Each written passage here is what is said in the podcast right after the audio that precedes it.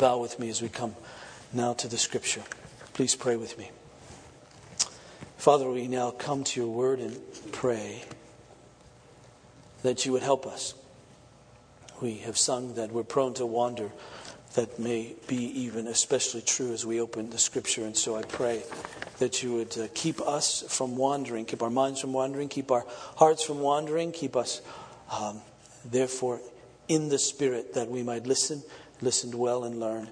And God, that it would be then put in us by your Spirit to obey, to follow, and that that following of you would not only be our desire, but would be our great joy. We pray this, Father, in Jesus' name. Amen. Turn to Colossians in chapter 3, please. Colossians chapter 3. And I just want to read um, verses 18, really, um, and then I'll read through the first verse of chapter 4. It's a bit more than I have listed in the bulletin. What I've listed in the bulletin is just what I'll speak about, but I want to read that so you can see where we're headed, see the context. So, Colossians in chapter 3, please, verse 18. Hear the word of God. Wives, submit to your husbands as is fitting in the Lord. Husbands, love your wives and do not be harsh with them. Children, obey your parents in everything, for this pleases the Lord. Fathers, do not provoke your children lest they become discouraged. Slaves, obey in everything those who are your earthly masters, not by way of eye service as people pleasers, but with sincerity of heart, fearing the Lord. Whatever you do, work heartily as for the Lord and not for men, knowing that from the Lord you will receive the inheritance as your reward. You're serving the Lord Christ. For the wrongdoer will be paid back for the wrong he's done, and there is no partiality. Masters, treat your slaves justly and fairly, knowing that you also have a master in heaven. Now, so we've been working our way through this letter to the church in Colossae from the Apostle uh, Paul. Uh, we've realized that, the emphasis is upon Christ, really, and that we're to walk worthy of Him. You remember that, that he begins uh, this letter with a prayer. We read it together a few moments ago uh, out of verse 9. He said, And so chapter 1 From the day we heard, we've not ceased to pray for you, asking that you may be filled with the knowledge of His will and all spiritual wisdom and understanding. So you get a sense that as Paul's going to write out this letter, he's going to talk about the will of God. He's going to give to us this spiritual wisdom and understanding that's, that, that understanding that comes from God, from the Spirit. Uh, spiritual wisdom and understanding. And the purpose of all that is verse 10 so as to walk in a manner worthy of the Lord, fully pleasing to Him. And so that's the purpose of all of this. At the end of the day, after having read this letter, we should have a sense of the will of God, we should have spiritual wisdom and understanding, and that should be growing in us. It isn't stagnant, but dynamic, growing in us. And all of that so that throughout the course of our lives we'd be living worthy of Christ, that is, consistent with who He is, and thus fully pleasing to Him. And so Paul lays that out. He speaks to us of Christ so that we would know him, what Christ has done, so that we would understand that. And then he begins to apply that. He says that we're to not indulge the flesh Remember the end of chapter 2. And then in chapter 3, he lays out this how it is that we live so that we do not indulge the flesh, the sinful natures. How do we live so that we walk worthy of Christ, fully pleasing to him? And he says that we're to set our minds on Christ. Where Christ is, we're to set our minds. And Christ is in glory. And thus, when we set our minds there, when we set our minds on Him, we realize that He is the Lord, that He's ruling and reigning and that He's interceding for us, which means He's not only ruling us, but He's helping us. He's ruling us, He's the Lord, He's interceding for us, defending us, thus helping us. And so we need to put our eyes there so we'll know who we are, we know how we're to live, and to know where our strength comes from. It comes from Him, so that we're not relying on ourselves, but we're following after Him in His strength, according to his will. So we set our minds there. And in the midst of that, we realize this we realize that we've died. And now our lives are hidden with Christ in God. And there's a sense in which all that is true hasn't yet been seen about us or about him, but one day it will be. When he appears, we will appear also with him in glory, and then it will be perfectly clear. Now we're to live this out, this life that's hidden with Christ in God. And that life, this life that's hidden in Christ, or with Christ in God, that life is one of a new self, a new creation. The old is past, the new has come. We've put off the old that is related to our sinful condition, and we've put on the new, which is related to Christ, so that we might follow after him. And this new self, this new perfect person, is one who's being renewed in knowledge after the image of our Creator. We know that sin uh, resulted in the image of God in us being perverted, and now it's being renewed, this image of God in us. That means that we've been reconciled to God, we've been reconciled to each other, and now we're to live that out. And so we're to put off all those things which are contrary to our having been reconciled to God, and to put off all those things which destroy the reconciliation that we have with each other.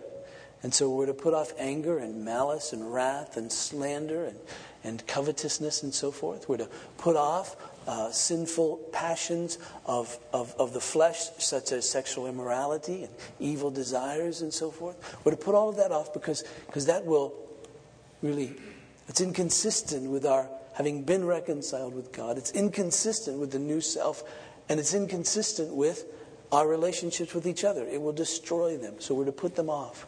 And we're then to put on all those things which are consistent with Christ, all those things which restore and maintain the reconciliation that Christ died to achieve with God and with each other. And so we're to put on, we're to put on compassion and kindness, and humility and meekness and patience. We're to bear with each other and we're for, to forgive one another. And over all these things, he says we're to put on love because that binds these things plus all of us all together to put on love. And not only that, it's the peace of Christ that's to rule in our hearts. We're always to be asking ourselves about our lives and how is it the way we think and how is it the way we speak and how is it the way that we live? How will all of that affect the peace that God has brought in to us among ourselves and with Him, that peace that Christ died to achieve?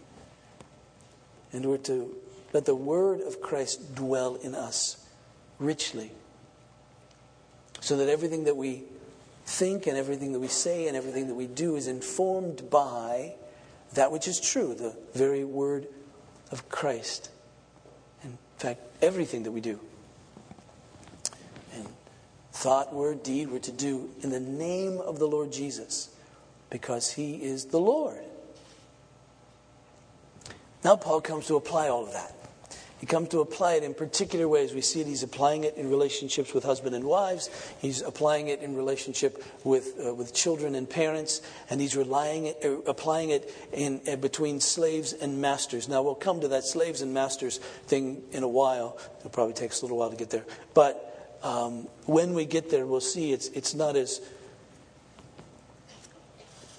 upsetting to us as, as it appears to be, because in that context, slaves and masters were very different than the context that we understand it in the history of our country. Um, we will see that this will apply most directly in our context between uh, employees and employers uh, very much. So he applies it in, in those contexts here. Um, so we want to take up. Um, this first one wives being submitting wives submitting to their husbands as is fitting to the lord and husbands um, loving their wives not not being harsh with them. We don't know exactly why. Uh, Paul uses these three, especially this one about marriage, uh, to apply all that he's been talking about. Obviously, there's broader application in other spheres as well, but, but, but these three, and, or two really, in the family, husbands and wives, kids and parents, and then in the workforce, he applies it. Um, it could be that there were some specific issues in Colossae of which we don't know, but it could have been some things that he says, I need to talk to you about these areas of life. Could be simply that these areas of life were very, very affected by our sin. by, if you go back to Genesis chapter 3, which we will in a minute, if you go back to Genesis chapter 3, you find that relationships between husbands and wives, and even in the context of family, we were very deeply affected by Adam's sin. And we also see that, the, that our work was deeply affected by Adam's sin. Um, we see that the relationship between husband and wife would be kind of turned on its ear. We find that there would even be pain in childbirth. It might be a metaphor for child rearing. Uh, and there is also uh, pain in labor, not only labor to give birth, but physical labor and work. And so we see all of that was affected by the fall. And so now Paul comes back to say, You're being renewed after the image of your Creator. And being renewed after the image of your Creator means that that which was affected by sin is now being redeemed. That which was affected by sin is now being restored. And so, though the relationship between husbands and wives was affected by sin, now it's going to be that, that, that, that effect will be reversed. In the same way, even relationships between parents and children relationships between workers and employers and one's labor, all that been affected by the fall. Now it's been redeemed by Christ, and so we'll see that all of those relationships will be renewed after the image of Christ, and so he comes to these. We realize that this first one, wives submitting to husbands and so forth, is a smaller version of what we read in our responsive reading out of Ephesians in chapter 5.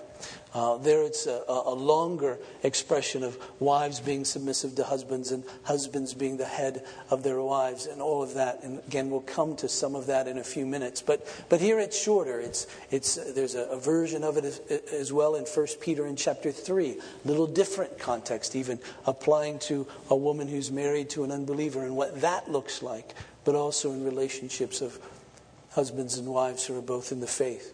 So we see it there as well. So it's not unique to Colossians, it's spread out over the course of Scripture and other places as well by way of applications as to how. Uh, as to how we're to live. It could be that since Colossians and Ephesians were sort of written at the same time, it may be that Ephesians, being the, the more in depth one, at least theologically, uh, could have been considered to be a circular letter, and it, it, would sort of go around not only in Ephesus but in other places as well. So this broader teaching could unfold. We don't really know why it's shorter here and longer in the others, except that we're fortunate, of course, um, fortunate to have both. Just a couple of observations before I, I get into some nitty gritty stuff, and it's going to take me, just so you'll know, this weekend, at least next, to get through these two verses. So don't, don't think I'm going to say everything today. So I'm going to have to leave you a bit hanging uh, on what some of these things mean and how we may uh, apply them. I know everybody's a bit on edge. What's he going to say about this? Um,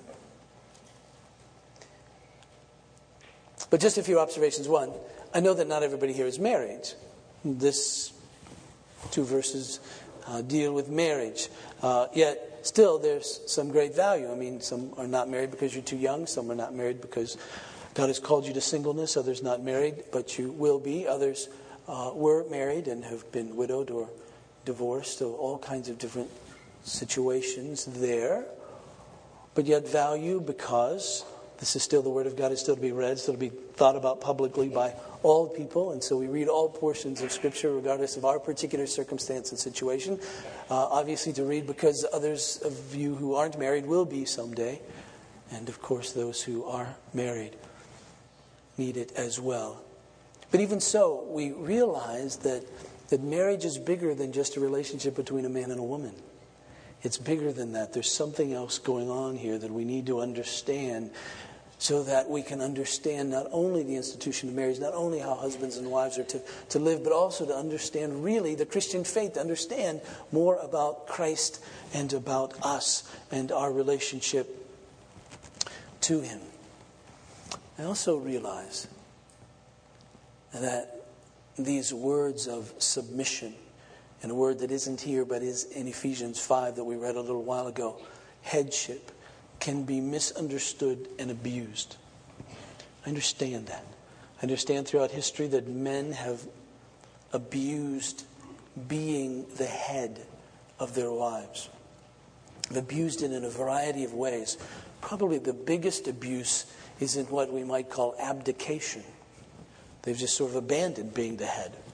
Isn't it? They've been abusive. They just sort of checked out. They haven't taken that responsibility. That, that's probably the primary abuse, a, a lesser abuse, but more dramatic and more devastating abuse of this headship is in the context of, of real abuse, in the context of physical abuse, emotional abuse, uh, of men being harsh physically and verbally with their wives because they think it's their position. They think that they can actually do that. And throughout the course of history, we've seen that, still see it to this day.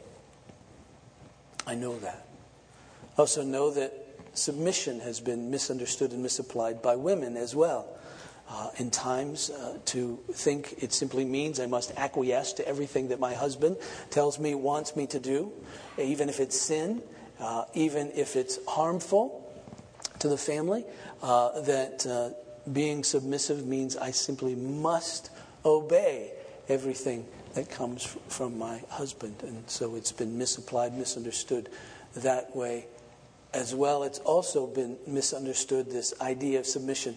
Um, in women who've said, well, what this really means is to ha- get my own way, then I must be manipulative rather than upfront. And so we find it can also inspire a tremendous amount of creative manipulation uh, as well. Neither of those fitting to the Lord. So we're certainly, um, certainly aware of that. But even in the midst of that, the, the way that we combat abuse, the way that we combat misunderstanding is by understanding and right application. It's still here. We still need to deal with it. It's still the Word of God. We can't just simply uh, uh, say, well, we're not very good at this, therefore we're going to skip over it. We need to, to really grab a hold of it and really understand it. Because you realize the first question that we come to the scriptures with is not the question of why, and it's not the question of how, but it's the question of what. We come to the scripture looking for God to define who He is and who we are so that we can understand how it is that we're to relate to Him, how it is that we're to relate to each other, how it is that we're to live. And so we come to the Scripture first and foremost in submission to it, saying, asking the question, what? God, what am I to do? How am I to think? What is true here? And then normally and very often, God fills in the how and the why, though not always. Sometimes it feels like we're sort of left to work out the details on our own. He tells us the what of it, and then he says, Now get on and, and live by my spirit.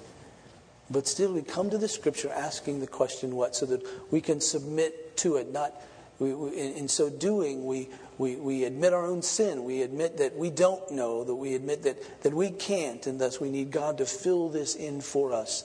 And we come then as His people saying, We'll do whatever it is you command us to do, and we'll be thankful that you're telling us this. And we'll receive it and we'll be grateful for it. Because we know, God, that you're wise. We know, God, that you're good. And therefore, we can trust you. And so, whatever it is that you tell us as we understand it, whatever it is that you tell us, we'll do and we'll be thankful for it because we know this is best. It shouldn't surprise us that God tells us things that we would never have thought of on our own. It shouldn't surprise us that God would tell us things that we would never particularly want to do unless He told us. Um, we have a tendency to think that if the Word of God goes contrary to, to our inclinations or our culture, there must be something missing here that God's trying to tell us so that we can fit His Word into our lives. And the truth of the matter is, we're to live fitting our lives into His Word. And we do that with the confidence that this is really life. We do that with the confidence that to live this way to live the way of God is, is really, really life. We've, we've sung about that this morning. I just I didn't think about this until we were singing. But um, this expression in, in, in the first hymn we sang, Praise to the Lord the Almighty, um, second verse, very end. Hast thou not seen how all thy longings have been granted in what he ordaineth? That is to say, what God ordains to come to pass, and most certainly what He commands, will fill our real longings. That's just true. That's a great sentence, whoever wrote that. Um, so we realized that. And then we prayed this, this song, Oh Great God. By the way, it comes, the lyrics, from a little book, prayer book called The Valley of Vision. If you'd like to buy a little prayer book sometime, buy that one. It's called The Valley of Vision. It's just a number of prayers that will help you kind of jumpstart your own prayer life. But uh, whoever this songwriter person is, music writer, wrote a tune to um, these, these lyrics by and large. Second verse I was blinded by my sin, had no ears to hear your voice. Okay, that's a confession, and that's true of us. We're dead in our trespasses and sins, so we're blinded by our sin, and we don't have any ears to hear his voice. Did not know your love within, had no taste for heaven's joys. And, and even still, when we read the scripture, there are times when it doesn't taste good. And so we need to acquire that taste by way of the Holy Spirit. Then your Spirit gave me life, opened up your word to me through the gospel of your Son, gave me endless hope and peace. Help me now to live a life that's dependent on your grace. Keep my heart, guard my soul from the evils that I face. You're worthy to be praised.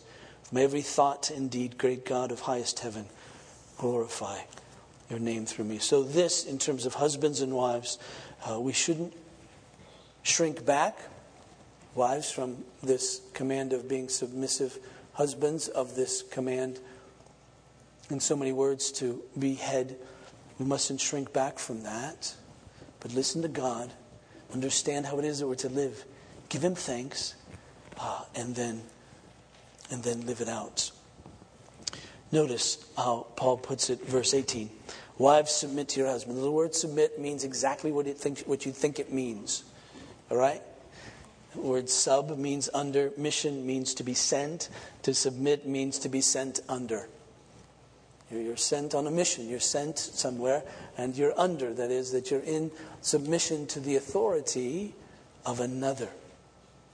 Um, submission. It's in Greek, uh, could be translated as under rank, to understand that you're under rank. Now, we know we'll look at this in a minute, that men and women were created in the image of God equal. So it isn't lesser value, it isn't inferiority and one being superior. It's an understanding of voluntary placing oneself under the authority of another to submit. And it says, as is fitting in the Lord. That is, it's, it's, it, it fits with Him. Uh, he, we're to submit to him. So when wives are submitting to their husbands, they're also submitting to Christ, who is the Lord, who has placed a husband in some sense, make sure you get those words, in some sense, uh, in authority over, over his wife. Then husbands love your wives, don't be harsh with them. That flows, we'll see next week, out of or the week after perhaps, out of this Ephesians 5 notion of husbands being head of their wives as Christ is head of the church. And in fact, this relationship of husband and wives flows out of people who are filled with the Holy Spirit. Turn quickly to Ephesians chapter 5, verse 15.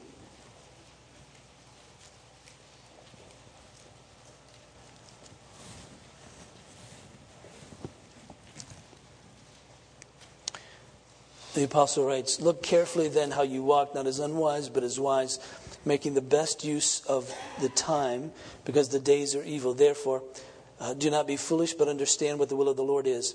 Do not get drunk with wine, for that is debauchery, but be filled with the Spirit, addressing one another uh, in psalms and hymns and spiritual songs, singing and making melody to the Lord with all your hearts, giving thanks always and for everything to God the Father in the name of our Lord Jesus Christ, submitting to one another out of reverence for Christ. And so you can see that, that those who are filled with the Spirit speak to one another, address one another in psalms and hymns and spiritual songs and all of that. They give thanks um, always and for everything to God the Father, and they are those who submit to one another. And so then the question is, what does that mean to submit to one another? In what context and to whom? And then Paul goes on in this piece in Ephesians and does a similar thing to what he does in Colossians, except as I mentioned, in a little more detail. He begins with wives submitting to their husbands, for the husband is the head of the wife. And then he speaks of children obeying parents. And then he speaks of slaves obeying earthly masters. And so when he's talking about submission to one another, he lays it out and what that what he means by that. To whom do we submit and, and all of that? What are those relationships? And he speaks of wives to husbands, children um, to parents, and slaves and slaves to masters. But notice also that, that there are different kinds of relationships which give rise to different kinds of submission. Uh, uh, children are said to obey parents. It's a little different word than what's used of wives and husbands. So Paul isn't saying that wives obey their husbands, though children submit to their parents in obedience. He uses the word slaves obeying masters. And so slaves obey masters, different word than submit. Thus, their submission is different than wives to husbands. And we would expect that, obviously. Children, young and immature, need parents to help them grow. Uh, slaves or workers have a particular relationships with, with the masters or employ, employers, and the employers have a different kind of authority over them. Whereas husbands and wives, equal husbands and wives, both mature in the Lord, husbands and wives together, made in the image of God in this relationship. Such a submission would be voluntary, be different in some sense than this pure obedience of children to parents and slaves to masters. And obviously, in any of those situations, it's not absolute. Because we know that when anyone, whether it's a husband, whether it's a parent, whether it's a master in a work situation, is urging us or commanding us to do that which would be sin, we shouldn't do that. It's a difficult call sometimes because we often want to call what someone else is get, trying to get us to do sin if we don't want to do it. Uh, but it, it, we have to evaluate that. But we know that this is never absolute submission or even absolute obedience to another person because we know that our absolute submission, our absolute obedience uh, is to God. All that I want to do today is to give a sense that this relationship between husbands and wives isn't something that is cultural to Paul's day or even to our own, but most especially to Paul's day, but rather goes all the way back and is embedded in creation. And that it's our sin that perverts this submission and headship notion, and it's Christ who redeems it. And then to see how serious it is that we live in this particular way. Now, if we go back to Genesis chapters 1 and 2 which is where the beginning is. Um, Genesis means in the beginning, it means the beginning. And when we go back there, we realize that there are two creation accounts, really. There's the uh, compressed version, and then there's the slow motion version. Uh, the compressed version is chapter 1 through Genesis chapter 2, verse 4. Then Genesis 2, verse 5 on through the verse 25 on to the end there is, is sort of the slow motion version. We get day six kind of unpacked in the creation of Adam and Eve. These aren't two separate creation accounts in the sense that they conflict with one another, they complement one another. One gives us the quick overview, one says, okay, what I want you to see in these six days, what I want you to see is this uh, creation of humanity, of Adam and Eve, of mankind. And so we find in Genesis 1 this, verse 26. Then God said, Let us make man in our image after our likeness, and let them have dominion over the fish of the sea and the birds of the air, uh, the, the birds of the heavens, and over the livestock, and over all the earth, and over every creeping thing that creeps on the earth. So God created man in his own image. In the image of God, he created him. Male and female, he created them. And so you get this sense of equality. You get this sense of both male and female created in the image of God, each to reflect Him. It doesn't say exactly how they're to reflect Him. It doesn't say if they're to reflect Him in exactly the same ways and, and, and all of that, if there are any differences in that, but simply they're both created uh, in the image of God to reflect Him, to image Him. And then verse 28, He gives them this mandate. And God blessed them. And God said to them, Be fruitful and multiply and fill the earth and subdue it and have dominion dominion over the fish of the sea and over the birds of the uh, heavens and over every living thing that moves uh, on the earth. And then he speaks to them about what they're to eat and how they're to work and so forth. But then as we come to chapter 2, we find that, that, that, that God sort of unpacks this for us, especially this uh, day 6. Because in verse 7 of chapter 2, uh, well, let me begin with verse 5. Moses writes, When no bush of the field was yet in the land, and no small plant of the field had yet sprung up, for the Lord God had not caused it to rain on the land, and there was no man to work the ground. And a mist was going up from the land and was watering the whole face of the ground. Then the Lord God formed the man of dust from the ground and breathed into his nostrils the breath of life, and the man became a living creature. Singular here, not male and female, but male. Just this man he made. Put him in the garden. Then, verse 15, he tells him this The Lord God took the man and put him in the Garden of Eden to work it and keep it. And the Lord commanded the man, saying, You may surely eat of every tree of the garden, but the tree of the knowledge of good and evil you shall not eat, for in the day you eat of it you shall surely die. This point, it's just the man, just Adam. And then verse 18, the Lord said, It's not good that man should be alone. I'll make a help, helper fit for him. So it wasn't good. He was alone. And again, as we understand the image of God, of love, how is it that one man alone could really image God? Thus, we realize we go back to chapter 1 and realize he made male and female. We see, ah, two together, they can image God, for they can love. So then, verses uh, 19 and 20, uh, God makes, brings all the animals before, uh, before Adam to see if there's a suitable helper for him. And Adam names all the animals. He, he, was the, he was the head of the garden, if you will. So it was his job is that, to, to name all the animals. So he did that. Uh, I don't know. I, I always smile when I read this part. I get the sense that Adam would say, giraffe. No, that's not going to work. Uh, elephant, I'm just not attracted to it. You know, just isn't uh, fit for me. I just don't know why, but no. Uh, you know, monkey, no, not going to work. Um, and then God makes a helper suitable for him, one who is fit for him. And notice his Adam's response this at last. You know, I've gone through all the animals in the garden and I've given them all names, and I haven't given any of them names that would match mine that would be fit for me, any of them. But this at last is bone of my bones, flesh of my flesh, and she shall be called woman uh, because she was taken out of man. So she's from me and like me and compatible with me. She's a helper that's suitable, that's fit, that's right for me. She's my complement. We fit together. The animals didn't fit together with Adam. Another man wouldn't have fit together with Adam. Thus, this woman, he says, Oh, that fits together with me. And then God sets this up then, and he says, Therefore, a man shall leave his father and mother and hold fast to his wife, and they shall become one flesh. And so there's this sense of union between the two, together now, imaging God, reflecting reflecting Him. There's a, a, number of things that we learn from, from this particular um, passage, these two together. One, equality between male and female. No question there. One isn't above the other, below the other. One isn't superior, one isn't inferior. But there's this sense of relationship together. There's this sense of responsibility that Adam has that, uh, that uh, Eve doesn't have. And we see first that he was created first.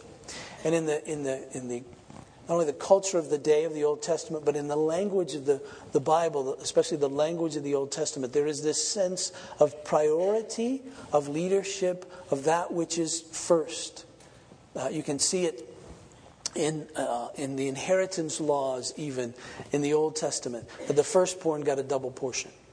Uh, you see it in the fact that Israel is called the firstborn of God and so special to him, different than all the other, they would receive this inheritance from God. We even read in Colossians chapter 1 that Jesus is the firstborn of all creation. It doesn't mean that, that he was a created one or that there wasn't anyone else born before Jesus was incarnate, before Mary gave birth to him. But what it means is that he's the head over all of that. He is the leader of all of that because he's the firstborn.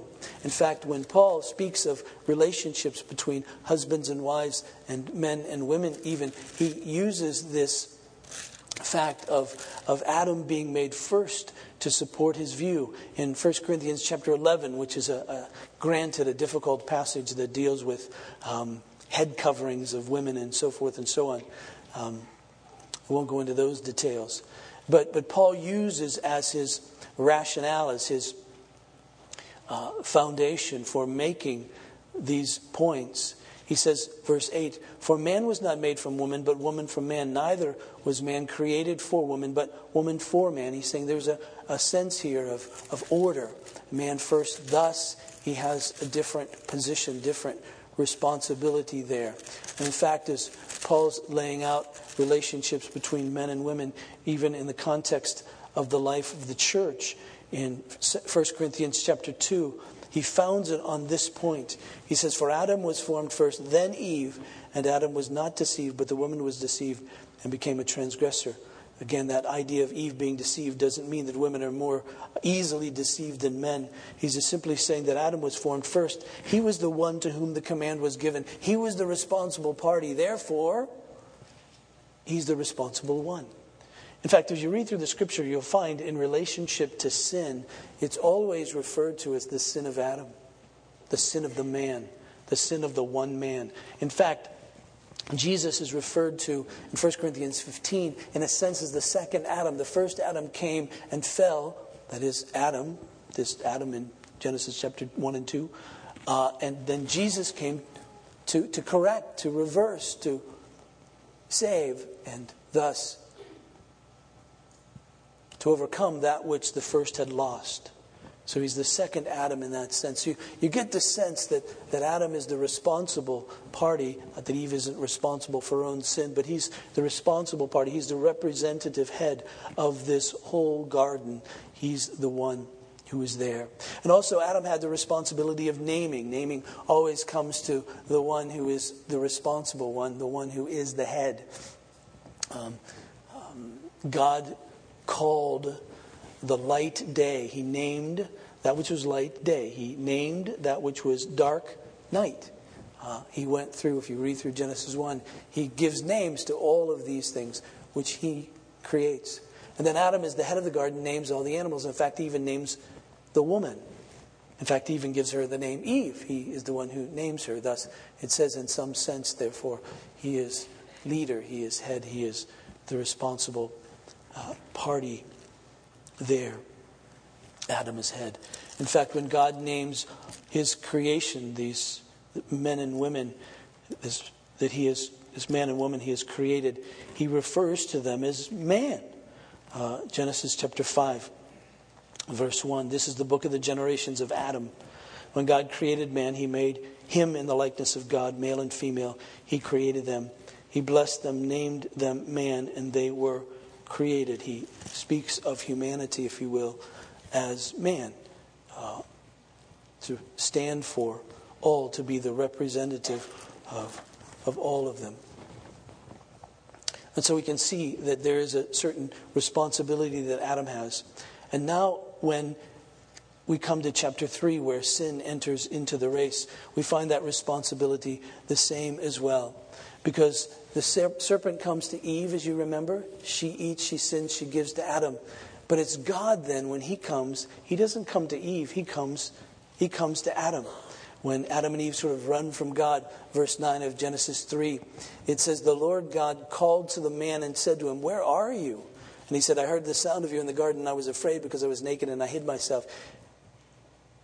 And God said, Who told you that you were naked? Have you eaten of the tree of which I commanded you not to eat? Singular you. The man said, The woman you gave uh, to be with me. Guys, just never take responsibility. The man said, The woman you gave to uh, be with me, she gave me fruit of the tree, and I ate. And then the Lord said to the woman, What have you done? And so we see that it's Adam who's the, in a sense, in that sense, uh, the responsible, the responsible party. And notice what happens because of the fall. Notice what happens because of this sin. Not only verse 15 does God put enmity between Satan and the woman and all of that. And he promises to bring one who will bruise the head of this Satan and I'm sorry, who, yeah, who'll crush the head of this Satan, even though his heel will be bruised. But he speaks to the woman in verse 16. And he says, I will surely multiply your pain in childbearing. In pain you shall bring forth children. Your desire shall be for your husband. So we know that in this primary aspect of a woman's life of bearing children, he says, now it'll be different. It'll be hard. It'll be painful. Doesn't mean you shouldn't try to alleviate that pain, but it'll be painful. And he says, Your desire shall be for your husband. Now, in one sense, that sounds pretty good, but not that little word for desire. If you go over to chapter 4 and verse 7 in Genesis, where that same word is used, it's used in a different context, but it helps us to understand um, what God has in mind here. Verse 7 of Genesis chapter 4, speaking of Cain, who, of course, was a murderer. He says, If you do well, you will not be, will you not be accepted? And if you do not do well, sin is crouching at the door. Its desire, that is, sin's desire, is for you, but you must rule over it. Same exact expression. And sin's desire for Cain is to destroy him, is to overpower him, it's to overtake him. And thus, this desire of wife or husband because of sin will be to overtake him. And then he shall rule over you. And again, that rule isn't this servant, ruling, loving, sacrificing husband, head, but it's one who will rule because he has more strength and because he's able to overpower overpower her. And now you see is Paul writes to husbands and wives as to how they're to live, both in Ephesians and in Colossians. He doesn't say that there is no relationship between the two. He doesn't say that one still isn't head over the other. But he says in that relationship, it's to be redeemed so that sin is out of the picture. And so now the submission is voluntary and pleasing and not manipulative of the husband. Not a desire to rule over him, to take his place, but it's to come under him and to help and to support.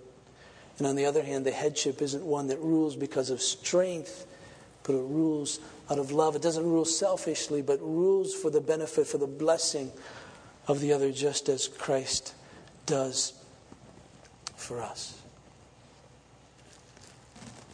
So, as we think about this, we realize that this isn't something that's cultural, it isn't something that's bound by Paul's culture or ours, but rather it is rooted in creation itself. And the significance of all of this is this. Turn to Ephesians in chapter 5. Paul speaks of the relationship between husbands and wives. And in verse 32, he says something, at least that's to me very surprising. He says, This mystery is profound. And I would think it would be profound to talking about wives being submissive to their husbands and, and husbands loving their wives as Christ loved the church, being their head as Christ is head of the church. And so I would expect Paul to say this mystery is profound about husbands and wives and how they're to relate to one another. Who would think it could be like this? But he doesn't say that. He says this mystery is profound, and I'm saying that it refers to Christ and the church. Well, what do you mean? What he means is this that marries the relationship between a husband and a wife is to reflect the relationship between Christ and the church. While God, in His graciousness, has made for husbands and wives, He's made it in such a way that yes, it'll be a blessing to the husband and wife. Yes, it's the way to live. Yes, it is real life and all of that. But there's something bigger about all of this. And the biggerness of it is that in living this out, it's to display the glory of God. As husbands love their wives, the world is to see how Christ loves the church. As wives submit to their husbands, the world is to see how the church loves Christ. It's that big. It isn't something that we should kick at it isn't something that we should gloss over. It isn't something that we should say, well, that doesn't apply to us anymore because we're all the way into the 21st century and we know differently. But if we're to display God. We're to live as He instructs. It's that important.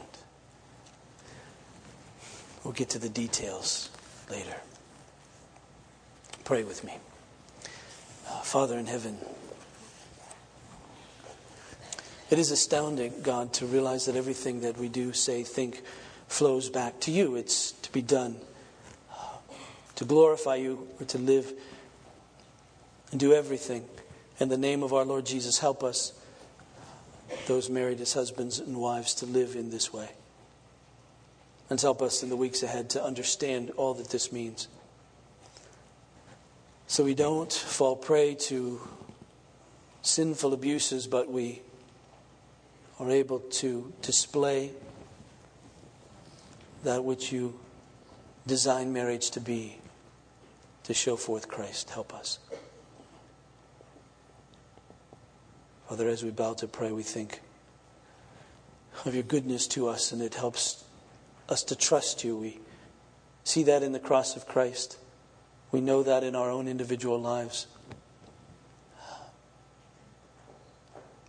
We set our minds on things above where Christ is, as the one who is the Lord, is the one who even intercedes for us to help us. That's when we receive commands that seem beyond us, that might even put us at odds with the culture in which we live.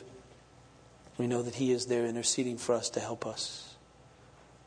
So I pray for husbands and wives, most especially in these days, that we would reflect Christ. Father, too, we give you thanks for Heather Lessig's successful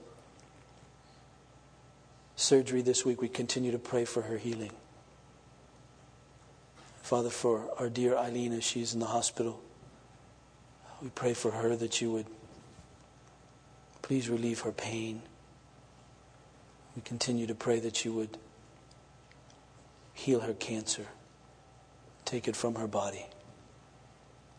We pray you'd grant to Scott, to Courtney, Jessica, and Tim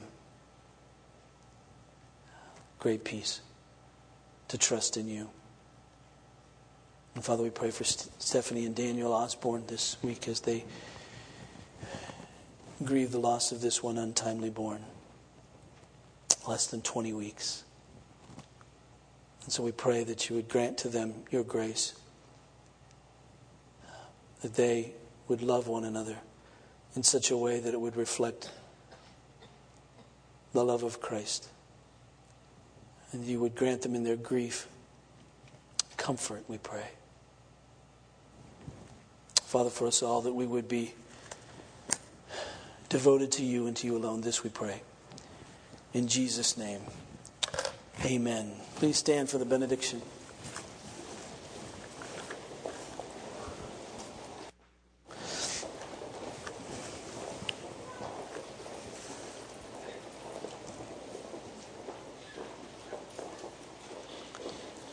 Please receive this as God's benediction. And now may the God of peace, who brought again from the dead our Lord Jesus, that great shepherd of the sheep, through the blood of the eternal covenant, equip you with every good thing for doing his will, working in us that which is well pleasing in his sight, through Jesus Christ our Lord. And together let us sing.